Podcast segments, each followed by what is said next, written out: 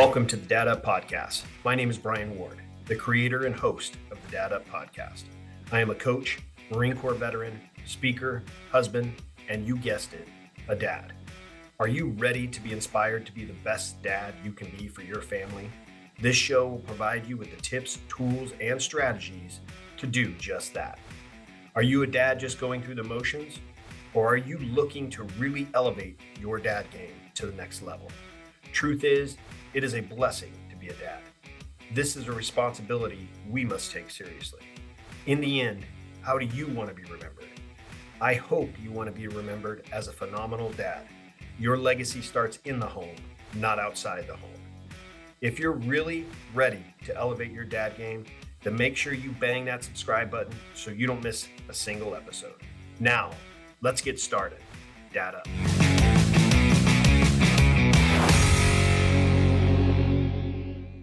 Welcome to another episode of Dad Up, everyone. Thank you guys very much for joining me. Uh, I am excited for the guest I have on today because uh, he's got some things in the works that he's working on and uh, promoting, and uh, I am hoping that he's going to uh, make an impact or make an influence on you uh, to help not only change the the culture that we live in now, but also the family culture that we have. or that is in the world right now. And that's my good friend Mike Cargile has joined me on Dad Up. Welcome to the show, brother. Hey, thanks, Bryan. Thanks for having me on. It's an honor and a pleasure. Thank you very much. I appreciate that. You know, and as I told you before we started recording, you know, I came across, uh, I believe it was on social media that, uh, you know, you're running for Congress and that's awesome. Uh, but what I really liked about you is that you're very family oriented, very fam. I mean, your family is very important to you. Um, they are your center, your world uh, but also you're a faith-based home you live in a faith-based home and, and you really you really i mean we talked about it. You said you pray before every interview which i think is phenomenal.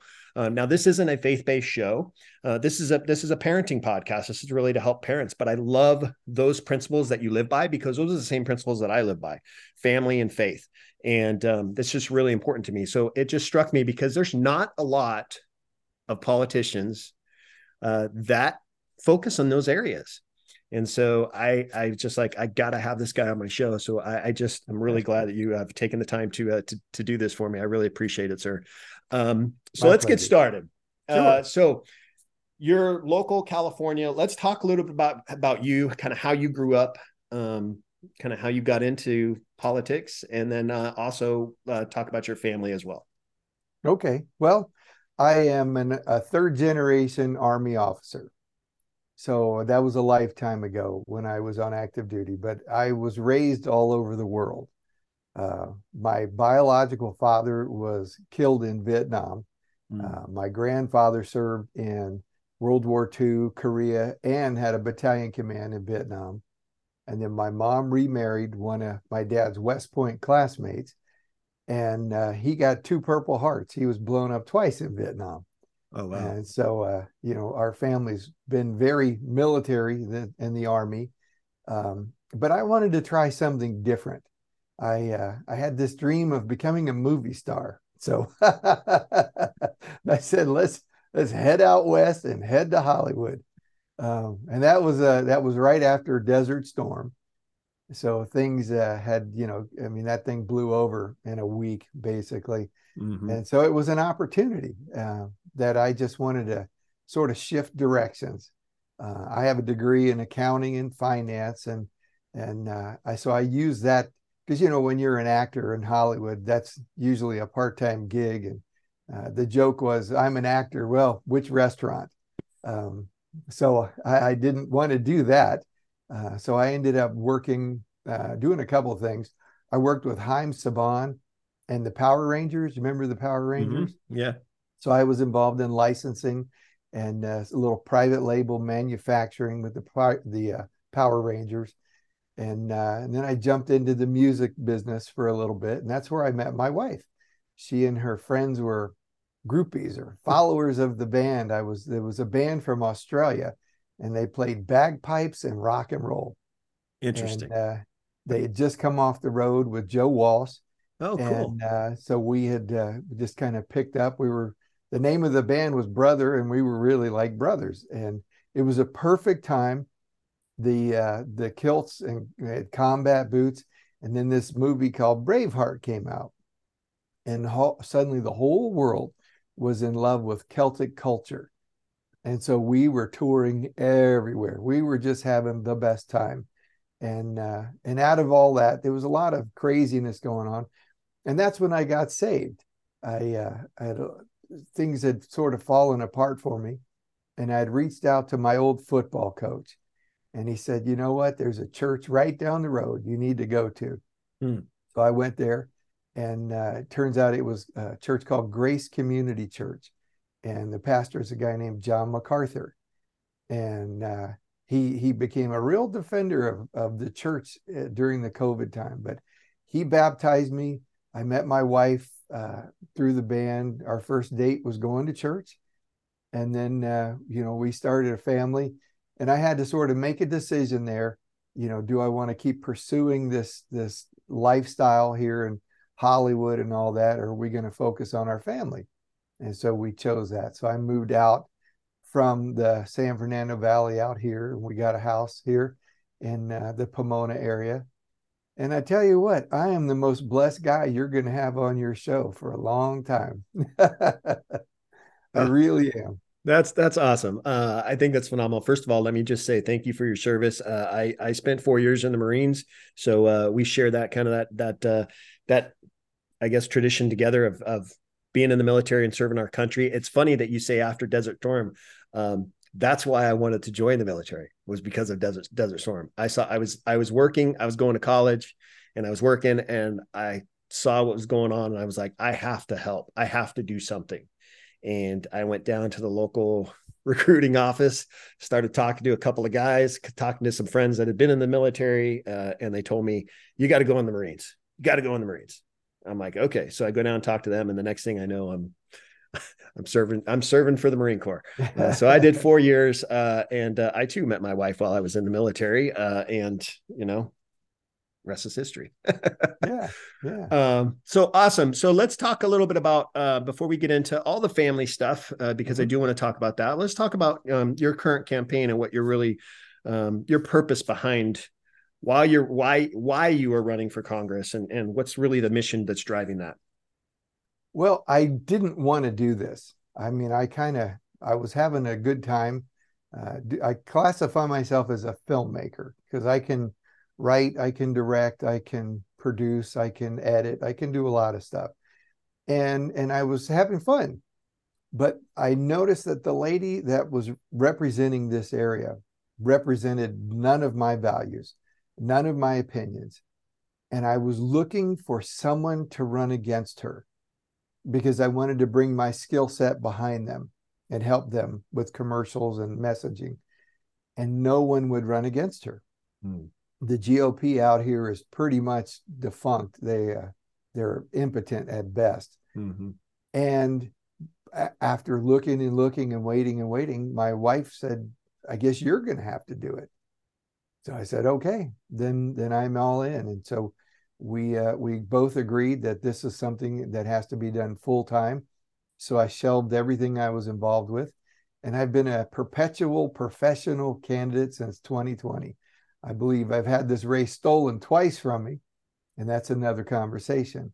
Uh, but but it is uh, something that that I feel deeply. I have to protect my family, your family, the families of our community from a whole host of evils that have only gotten worse since 2020. I mean, everything from open borders, you know, and with that comes not just the loss of jobs for local employers, but for the fentanyl poisoning, the human and child trafficking mm-hmm. that's taking place. The impact of these cartels is is measurable, very much so and uh, and then other things like the economy. I think the Biden administration is destroying the economy, not building it up. This mm-hmm. Green New Deal has one purpose, and that's to tank the economy. There's no rationale for putting everybody on electric everything. Right. Electric stoves, electric heaters, electric cars, electric everything on a grid that can't sustain what we have right now. Right. You know, we have rolling blackouts and uh, and so you know when you're talking about a war on fossil fuels It's not just the gas in your car we're talking about. We're talking about the gas in your stove, the gas mm-hmm. in your heater, in your water heater. But also, we're talking about everything from plastic to rubber, synthetics. These are all made from fossil fuels. Mm-hmm. And if you're in a war on fossil fuels, then you're a war, you're in a war against our economy. And I believe, you know, the first thing Joe Biden did was shut down drilling, shut down refining, you know, basically on the whole. And uh, and then now we're in this slow spiral down. And then they've introduced things that are unfriendly to the environment. These giant solar panels that can't be recycled and stuff are filling up landfills. They're full of all kinds of toxic, you know, chemicals and stuff. And then we've got these giant bird blenders, these big fans in the desert that are destroying entire species of birds. And also, they break down. They have to have petroleum in them to even operate. You can't recycle these carbon fiber blades. They're filling up landfills. When there's really common sense solutions, you know, if we're worried about what comes out of the tailpipe of a car, I'm a proponent of hydrogen. Mm-hmm. You know, it's very volatile, just like, you know, petroleum or, or gasoline, but out of the tailpipe comes water and air. And if we really need that much electricity, we have nuclear, very clean, you know, and, and today's technology, you know, we have plants all over the world.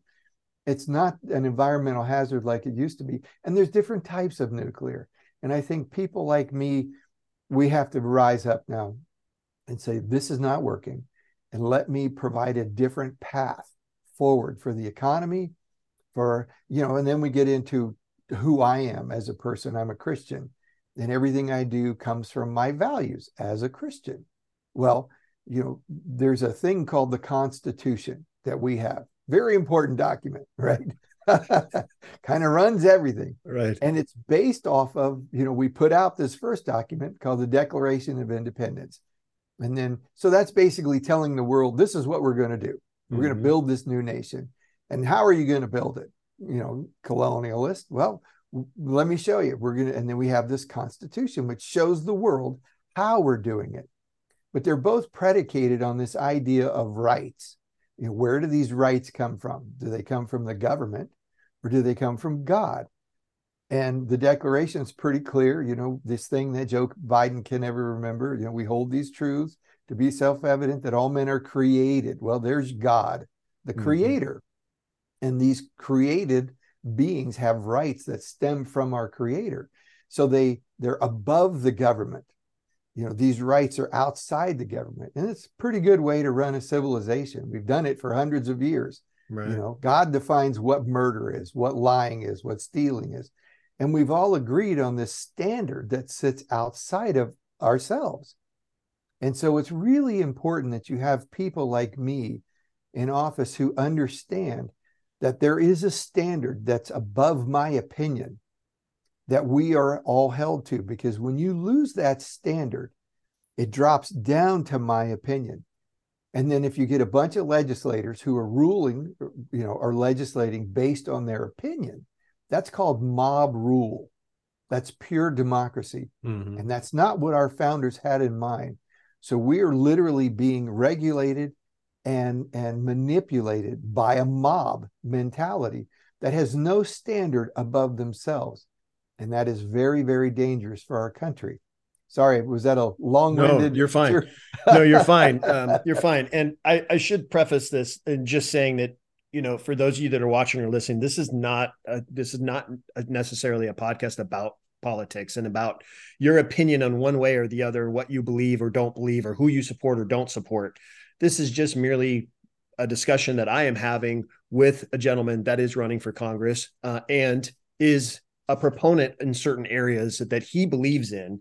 And it may be something that aligns with what you believe in, and it may not. And if it doesn't, that's okay but just have an open mind when you're watching this episode and and you know hear what he has to say hear what i have to say but just have an open mind uh, and then base your opinions on it after the show. But um, for the most part this is really this is a parenting podcast and this gentleman really represents um, family values and structure within the home um, perfectly and that's why i wanted to have him on.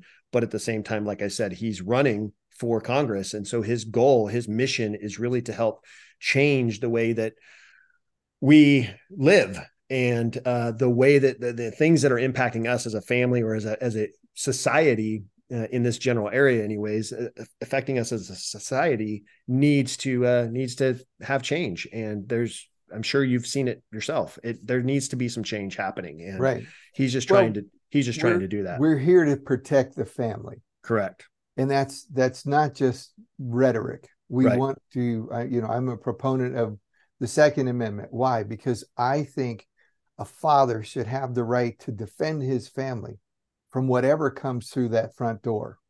And as we have more and more criminals on the streets and they're doing less and less to incarcerate, the odds of something malevolent coming through your front door are growing greater and greater.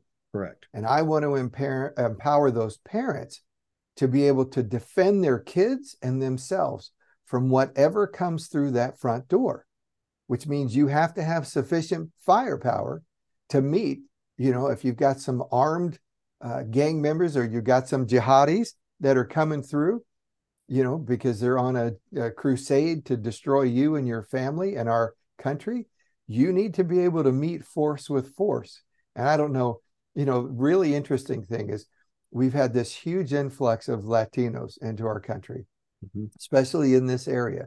You know, we're 60% Latino.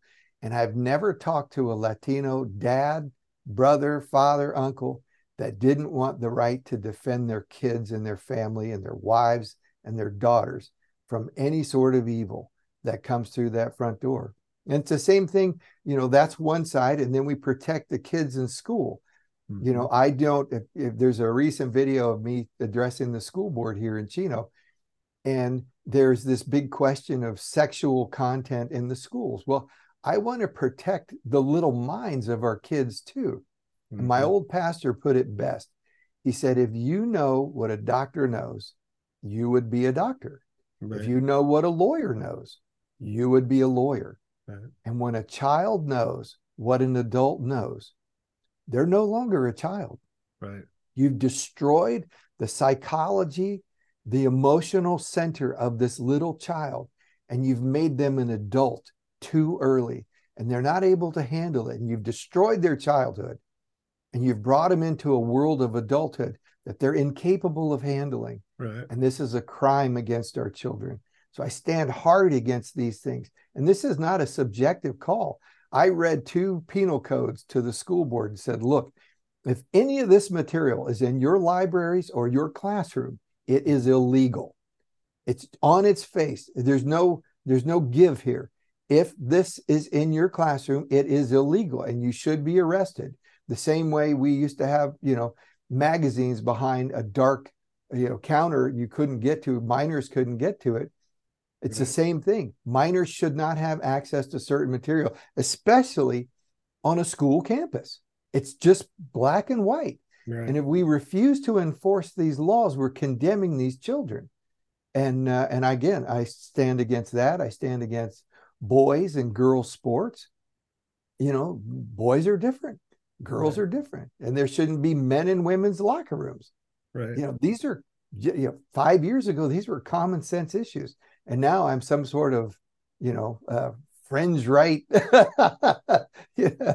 Right. I'm just i'm just a dad trying to defend my family against this onslaught and a lot of it's emanating from hollywood and i get it because i saw it years ago and I saw the creep. I saw the Chinese buying production companies over and over. So we are being completely manipulated as a country, as a culture, and we need to stand firm. Our dads need to stand up and defend our wives. We need to defend our kids, our homes, and uh, and I want to defend the dad's occupation, so he has a way to provide for his family against this collapse of our economy.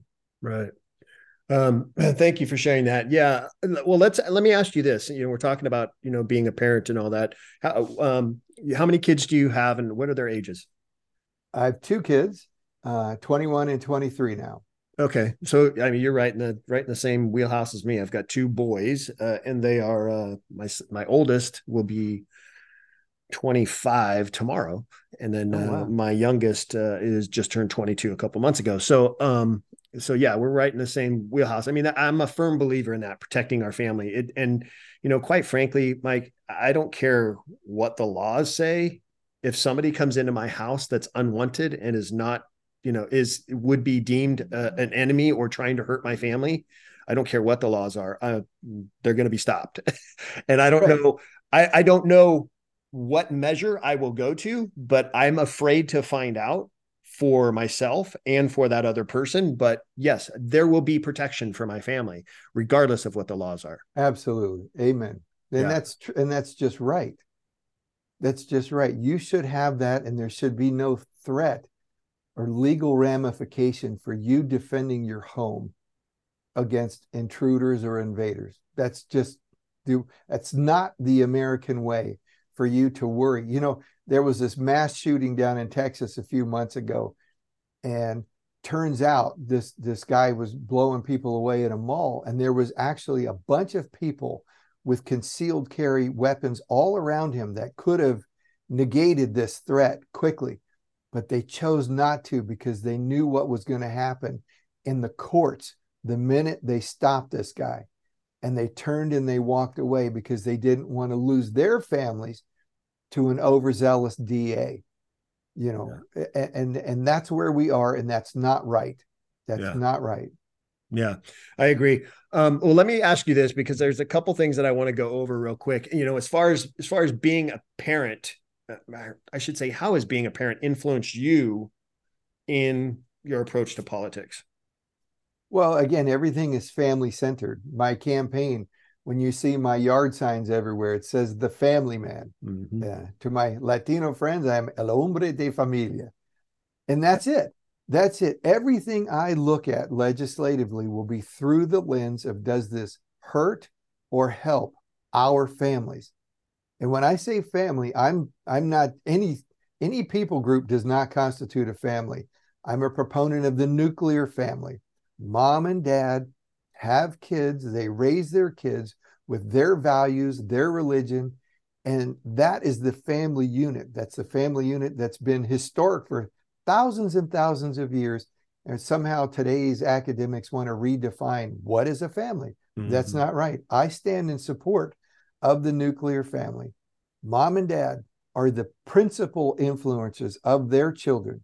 They're given to them by God and they're responsible for them, not the school.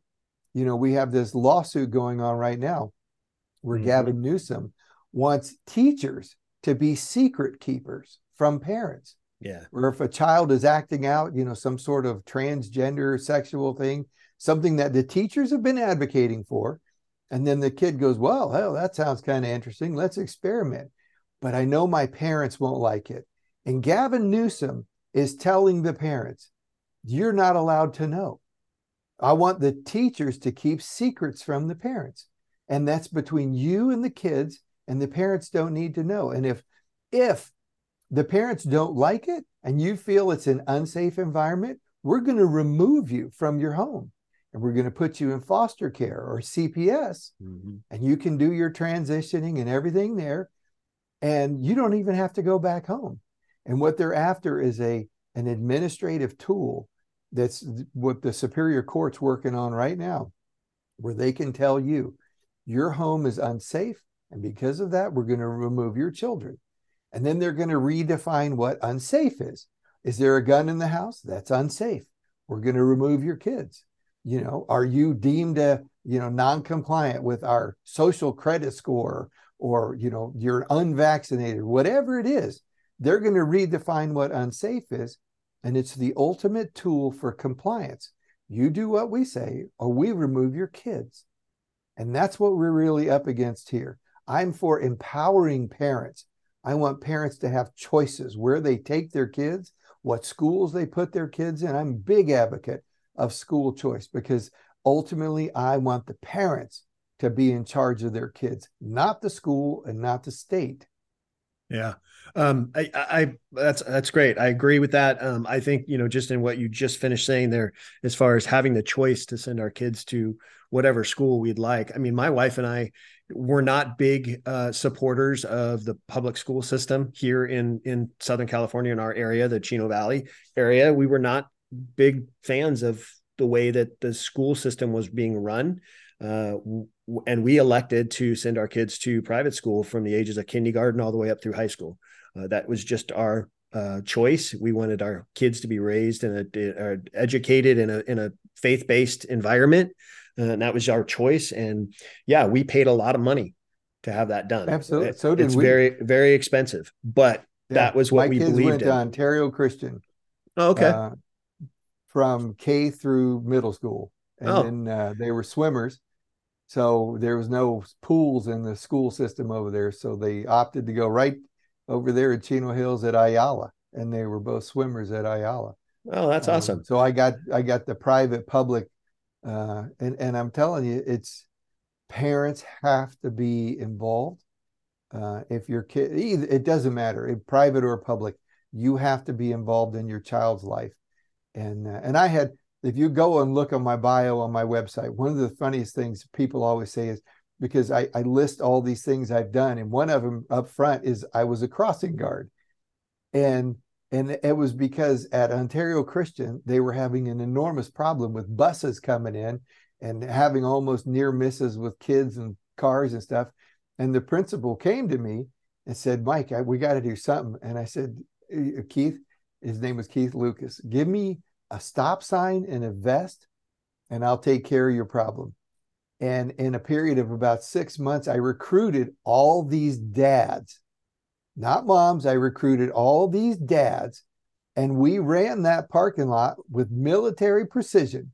And then once a month, we'd all go have breakfast together, and uh, and we ran the parking lot. And to this day, I still think there's dads over there running the parking lot. Now we, you know, some moms eventually joined us, and you know we're we're okay with that. Um, but but that's how we took care of it. The dads stepped up. A lot of them were coaches. We were all coaches with CYAA, Christian Youth Athletic Mhm. Association. And uh, I was a board member there, coach on many, many teams. Um, but that's that's it. Dads lead the way. Dad up. When you when I saw your invite, I'm like, Amen. This is my guy because we we lead our families. And you know, as a Christian, you know, you get into what's a dad. I don't know if you want to go there, Mhm. you know, sort of the the what That's is a dad? What is a husband?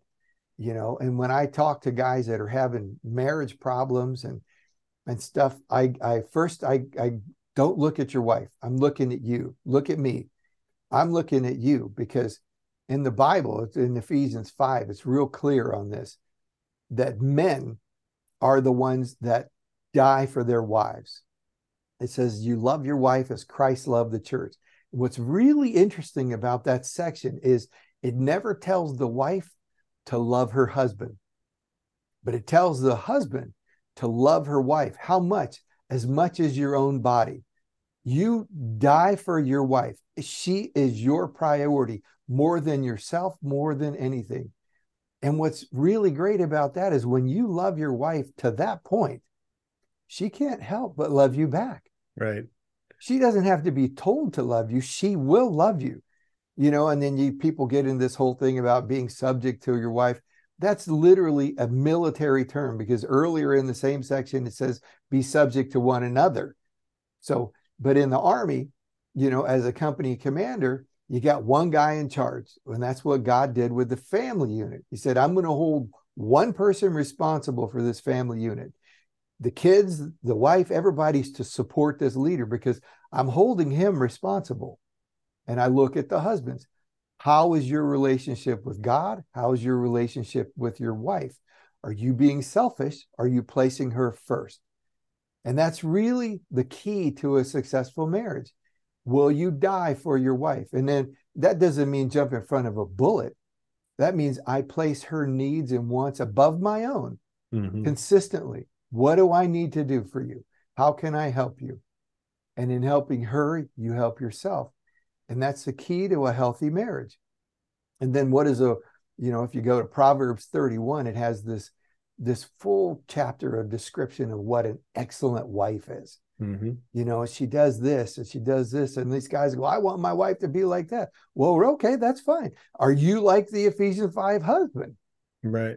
You know, are you doing yours? If, if you want her to look like this, what are you doing over here? well, you know, I, I right. got to go play golf. I got to go see the Rams or the Lakers. Well, where's your wife in that equation? Right. You know, you're yeah. not being a dad, you're being self centered. Yeah. You die for your family, they become your number one priority. And then everything sort of works itself out from there. Yeah, uh, that's uh, you're absolutely right. You hit the nail on the head. Um, I do have to go back to what you were talking about though, because it's kind of cracked me up when you mentioned Ontario Christian. Uh, you're probably this is kind of off topic, but you're probably uh, familiar then with Western Christian High School in Upland. Absolutely, that's where my boys went. and no, no, that I was a high school. I was the the uh, uh, associate head coach at the high school at the basketball team for the varsity basketball team uh, at Western Christian for five years. Uh, so yeah, yeah, so I did. I was able to coach my boys uh, all the way up through high school, and then even after my youngest graduated, he got a basketball scholarship and graduated, and went on to college. I still coached for another two years, even after he was gone.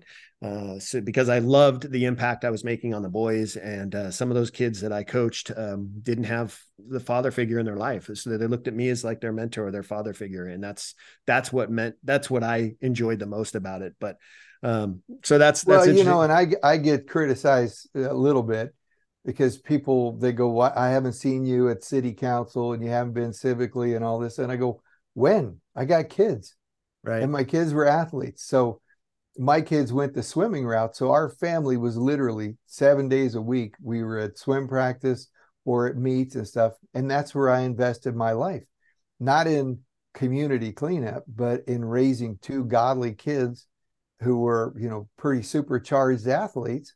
Um, that takes up a lot of time.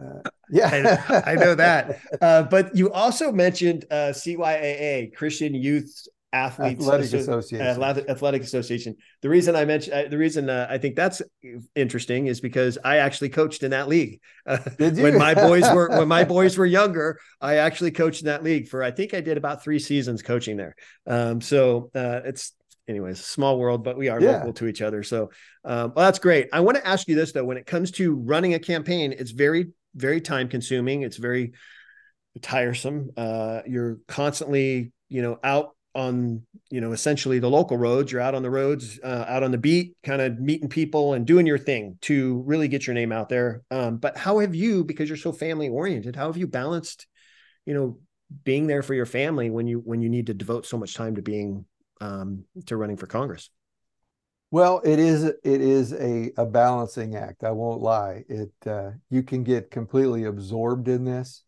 and uh, and i have to take definitive breaks from you know because I again I've been a perpetual candidate since 2020. Uh, most right. candidates jump in a few months before a race and start this. So I you know in all that I have developed a little bit of a, a mechanism where I can just shut it down and focus on you know whatever we're doing yard work or going somewhere doing something and uh, and it's nice for me too because I I need to but it's hard. It sits in your mind 24 7. There's always stuff to do, always things that need to be done, um, events that are coming up, or people you need to meet, or or podcasts you need to be on, you know, things like that. So um, it, it is, but but that's the game. I mean, that's mm-hmm. that's my life, and that's uh, I have to get this right, uh, not only for my family, but for my constituents um, I do believe that, and, and, I think I am in the greatest district in California. I really do. I think the Inland Empire is amazing.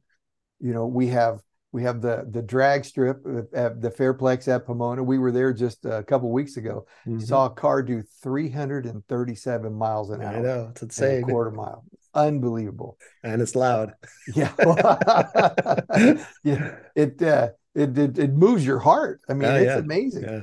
Um, and then at the other end of the district in Fontana, you know, there's the the NASCAR track, mm-hmm. uh, the Auto Club Speedway.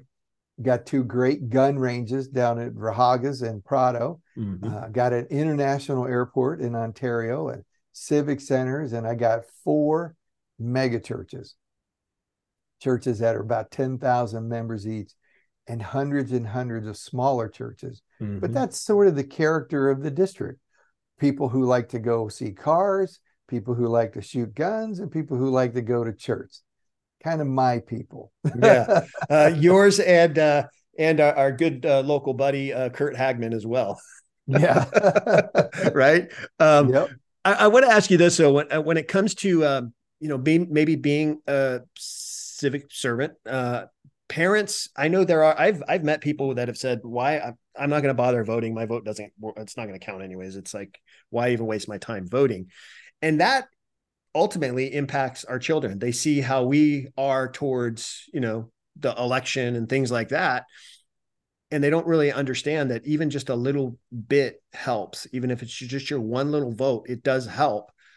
But kids are raised right now in seeing kind of this disconnect with people in in getting involved in civic communication i mean uh, civic uh, community being involved in their community and also in voting and all that how can parents really encourage just the opposite meaning how can they encourage uh, I guess through their own actions. I guess I'm answering my own question, but how can they encourage their kids to, about being involved in the community and being a, a civil servant or civil, you know, uh, community member? Well, you did it first, and and we did it together. We we were involved. We were coaching.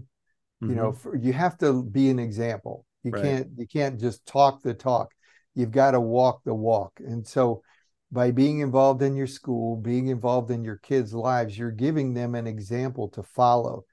And that extends itself now from coaching and and being involved there to being involved, you know, civically or in the elections process. And that's just one facet. You know, you can volunteer for things at your church or mm-hmm. your community, but you want to show your kids. You want them to be a part of it, but you want to be the example. And that's where parents have to step up because right now these kids are trapped in this environment of smartphones and mm-hmm. disconnect. Yeah. They don't talk to each other, they don't talk to anybody. And if they can, they will withdraw into this black hole of, of solitude. And that's so dangerous, not only for their psychological and their emotional development, but when something bad happens, there's no support network. Mm-hmm. You know, who do you reach out to? You know, and this this sort of dovetails into a conversation I had with a lot of people on Veterans Day. Uh, I spoke at an Elks Lodge, or it was Lions Club, um, but my mom and I had had this discussion a few years back. My grandfather fought in three wars and never, never suffered PTSD. My dad got back from Vietnam, never suffered PTSD. And yet we have almost 18 18 soldiers a day committing suicide, PTSD, and a whole bunch of others. And we were trying to wrap our heads around this. Why? Why is this occurring? And it all comes back to the issue, the core issue you and I are discussing family. See, in the past, you would go, you would fight for your country, you would do these things. And when you came back home, there was a family there for you. Mm-hmm. You had your mom, your dad, your girlfriend, your wife, Everyone was waiting on you to come home. There was a family that would embrace you after this horrific experience you you experienced, you know, defending mm-hmm. your country. But now today, the the unit that soldier leaves is more family to them than what they come back home to. The broken family, there's no one there. There's a complete disconnect. Everybody's on their little, and you you're coming home from this horrific experience and probably dealing with something that's called survivor's remorse. You know, you saw friends killed and you lost people here, and yet you made it home and you feel guilty about making it home. And there's no one to come around you and say, Hey, we're here for you. We're thankful you survived and we want to help you. That unit is gone now. And so when they come home, they're alone, they're lost, and the only thing that happens is the VA medicates them into a, a stupor. And they realize there's nothing for me here. And if I can't go back to my unit, why do I even be even need to be on planet Earth? Mm-hmm. And they mm-hmm. take their lives. And this is a crime.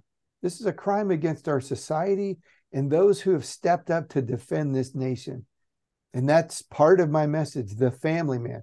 I need to restore or do everything I can to restore that family so that when our warriors do come back, they're not prone to taking their own lives and they can integrate into the businesses of our community and then the relationships of our community.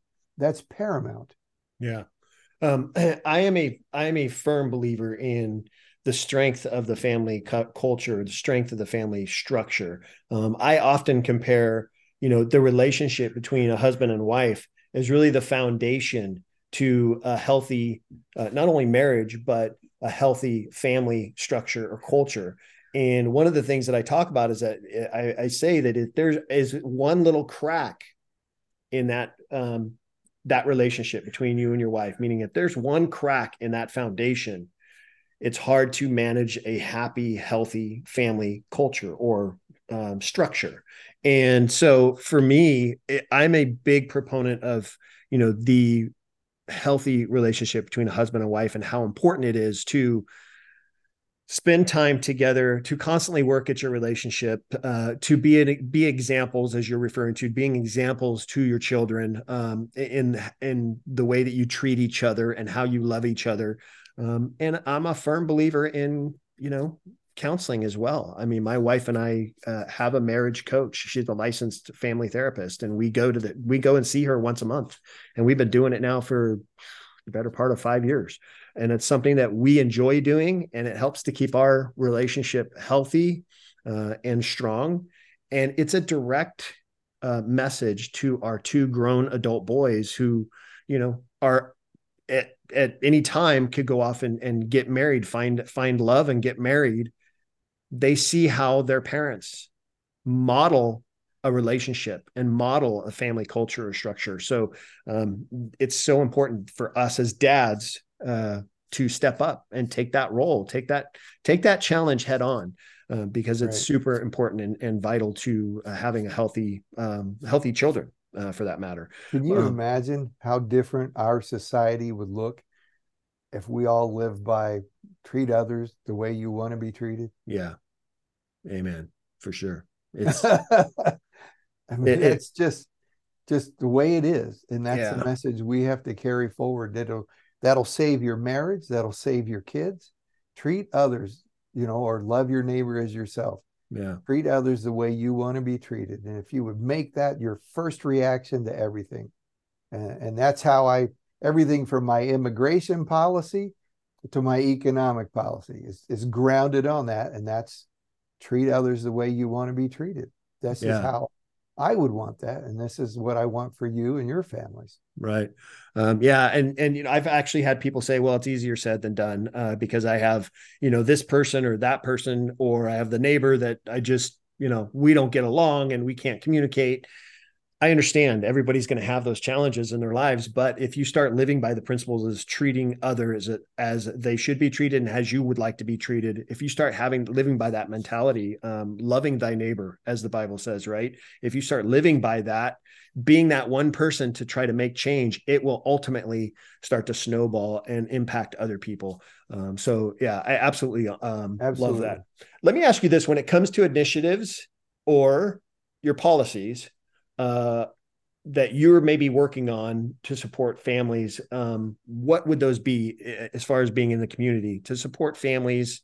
Um, what would your be policies or initiatives be for you? Well, again, I'm running federal level, so we're not we're not talking about cleaning the streets and stuff right. like this. We're talking about constitutional level things. Uh, one of which we've already discussed a little bit is the Second Amendment, your right to defend you and your right. family um, and I do think that we uh, as a country have failed our educational system. You know, we, we need to get back to more STEM oriented stuff. But we also need to, and Bill Clinton is at fault for this, but but we need vocational training in our schools. You know, not every kid needs to go to college. We have kids that are great with their hands, they're very gifted, but they're not, they hate being in a classroom Right. My son had a friend of his who was at Chino Hills High School. Terrible student, hated being in school. Went to uh, Mount SAC, learned how to weld. You know, he's doing nose cones on SpaceX hmm. right now. He's wow. a gifted welder, wow. like like a very gifted welder. Hmm. He would have never known this out of the high schools and the middle schools because we got rid of vocational training you know and this extends even i've talked to some firemen that said, We've got all these recruits on paper, they're great. But I put a wrench in their hand and they go, How do you use this? Right. you know, we've got to turn the pipes on and off. Forget about structural integrity of a building, where to assault, where not to assault. We don't know how to turn the valve off. You know, they and so we need to get behind our kids. Get we need to reintroduce, uh, you know, uh, home ec and and auto shop and and and woodworking and welding and and all these things and and this is where I, I, you know the the journeyman programs with a lot of the unions are amazing. Mm-hmm. Uh, you know, my wife is a member of IBEW, uh, International Brotherhood of Electrical Workers, and they have a journeyman program, a training program where you know you learn skills. And uh, unions and I don't see eye to eye on everything, but this is one program or one one aspect of labor unions. I think they need to get involved and help us reintroduce at middle school level so that if your kid is not going to go to Harvard, um, then let's teach them a skill so that by, by the time they graduate high school, they're employable. They're mm-hmm. they're a skilled artisan or tradesman uh, and and can do whatever we need. You know, pipe fitter, uh, you know, electrical doesn't matter. Uh, we need to get back because that's going to be the foundation for manufacturing, which has been leaving this country. And that's the, the creation of wealth is creating something that someone else wants. Mm-hmm. And right now we're becoming a sor- service oriented society. We don't make anything, we just consume things. And that's the death of a society. We need to get our manufacturing base, which means the people they would employ in this manufacturing base have to be more than just warehouse workers. And we see this exploding all over the Inland Empire, warehouses, warehouses, you know, but that's a, a, a minimal, minimal skill level job. And they're making it more and more done by robots. So it's get less and less of a, a personal, and you can't you can't raise your family on that. You can't grow your city on warehouses. Right. All it does is deplete your infrastructure. We've got to get back to what's the skill level. We need trained kids exiting mm-hmm. high school, employable on day one, but we have to have jobs for them to go into. I guess is is that sort of a basic level answer to your question because I know that's a broad answer, but but that's the the level I'm looking at. How do I bring industries, manufacturing into this to provide jobs? And this cascades into a whole host of things. You know, we've got this homeless epidemic right now. We've got mm-hmm. the military industrial complex going nuts, and we have the homeless industrial complex going nuts here in California. And people go, "Well, how do you address that?" And I go, "Well, let's let's reverse engineer it. There's a thousand ways to become homeless. It's just a condition. It's not a disease. Right. But when you're no longer homeless, the one thing you need to provide yourself is a place to live. And you do that with a job. Right. So let's focus on jobs so that if you're it's a drug center you're coming out of or a broken family or whatever it is, when you get through the other end, there's a job for you. Mm-hmm. And it's a good paying job that allows you to take care of yourself. And if you need to, your kids. It all comes back to the, the family. Yeah. What do I need to do to protect those kids, protect the family as they go to school? We don't need a bunch of you know, drugs and stuff on the streets and homeless and prostitutes surrounding these school campuses. We need to make that a safe environment. The neighborhoods need to be safe. And that kind of cascades into open borders and and all of that sort of thing. So it's a it's big. Right. But that's that's the job I've signed up for. And and I see a, a move in the right direction, but it's only based on what is best for our families. Yeah. Uh, I absolutely, absolutely love that. And I, I think it's so important. Uh, you know, I, have said it, I said it earlier in the show. It's just uh, our family structure needs to be strong and we need to learn how to uh, promote our family within the community, um, not only locally, but nationally. Uh, we need to learn how to support and promote our own families and teach our kids the importance of um, community involvement, right? Um, so I, I mean, I totally agree with what you're saying. I do want to ask you this before I, I we're cutting short on time, so I want to ask you this before uh, before we close out here. Um, how about your own kids? If they were to have they expressed an interest in getting into politics, uh, and then maybe if there's some advice that you might have for parents that may have a child that doesn't want to go to college, they just want to pursue this opportunity of maybe getting into office somehow. Um, uh, what advice would you give to them? And, and, based on your own experiences, what what have your kids shown you as far as when it comes to uh, politics? Well, my it's funny because my son graduated college with a degree in political studies. Oh, so, there you go. there you go. So he uh, he's helping me out, and uh, and we're looking at other things in the area uh, for him to to come alongside maybe some city leaders and help them uh, because we need a lot of help. There's yeah. just a lot that needs to be done. And we didn't even touch on police and the war on law enforcement uh, that's going on right now that provides the security for everything we've just said. Um, but yeah, my kids, yeah, with me in the house, how can you escape being right. around politics? Um, and so our our dinner table discussions usually are you know something around the Middle East or or Central America or or some sort of you know economic policy that's being you know forced on us through the the Newsom machine. Right. Um, but I have a lot of hope for our area. Uh, a lot of it's a lot of it, believe it or not, comes from the Latino community, who I believe are inherently, you know, they're inherently conservative with family values I don't know a single dad, as I said earlier, that doesn't want to protect their family mm-hmm. with what's coming through the door.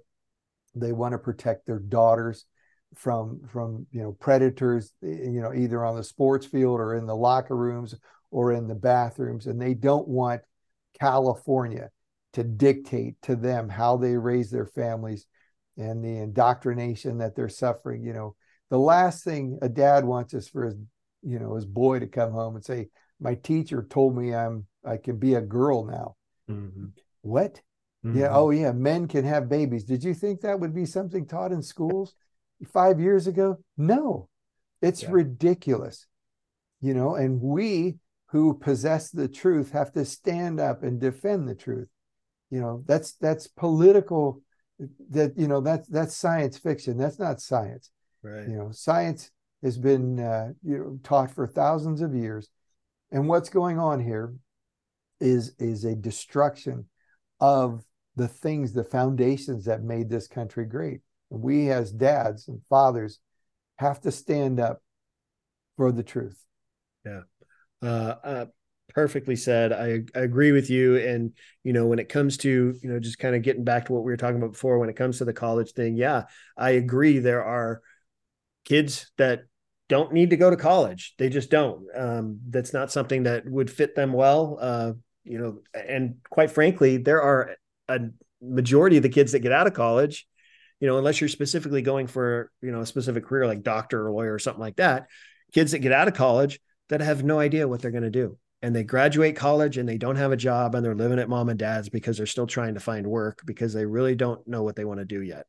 And so, yeah, it, trade schools might be the way to go. Um, and maybe it's not even trade school. Maybe it's, you know, getting into uh, politics or something along those lines as well, like your boy, you know, has done with you, uh, I think is great. Um, but uh, Mike, I want to ask you this because we are short on time. I do want to let you go. I know you have a busy schedule. Um, best place for uh, my viewers, listeners to look you up, learn a little bit more about you, uh, maybe help help you out in any way they can. Well, I'm all over social media, Cargile for Congress. And uh, the best place to plug in is the, the website, and that's Cargile for Congress. That's C A R G I L E F O R. And uh, I, like I said to you earlier, I have the best, most cheesy catchphrase in the country. And I say, smile, it's Cargile. There you go. laugh just like that, and then right. they never forget it. I have right. people come up to me months and months later, and they go, "Oh, you're the smile guy." You're the yeah, smile guy. because I know what we're up against, and I have a solution. And if we can get together behind this vision, I think we can turn this ship around. And uh, and I think the best days can be ahead of us. Um, but we're on a knife knife's edge right now of right. losing the country, and it started with the collapse of the nuclear family. Mm, yeah, uh, awesome. Well, Mike, uh, I appreciate you taking the time out of your busy schedule uh, to sit down with me and chat about uh, about everything you're doing and also about your family and and the family culture, the family structure. We've we've talked about it many several times throughout the episode, but I appreciate you. I'm looking forward to staying in touch with you. I'm looking forward to helping out any way I can, and uh, it's been a pleasure, my friend, for having you on. Thank you so much. Honor and a pleasure here. God bless you. God bless you, Mike. And listen, guys, this has been another awesome episode of Dad Up uh, with my good friend Mike Cargile. Please make sure you check out what he's doing. Everything's in the show notes. You can go to his links there. Everything's in the show notes. Please make sure you check out what he's doing. Help him out any way you can. And if you would, please do me a favor. If you have not yet subscribed to my show, please make sure you do that so you don't miss any of the awesome guests that I have on each and every week. And as always, I look forward to seeing you all on the next episode of Dad Up. Wow, another amazing episode in the books. So much was shared, and I'm truly grateful my guest was able to pour into you to help you elevate your dad game and really dad up. Make sure you bang that subscribe button so you don't miss a single episode. And while you're here, please don't forget to leave me a rating and a review. I always appreciate the feedback. Also, did you know you can watch the video interview of this episode? You can by simply going to my YouTube channel at Dad Up Podcast. Please don't forget to subscribe to my channel. And one last thing don't forget, your role as a dad is one of the most important roles you have. So if you need a little help or have questions, don't hesitate to reach out to me on my website at daduptribe.com or at my Instagram page at Dad Up Podcast. Until next time, everyone, Dad Up.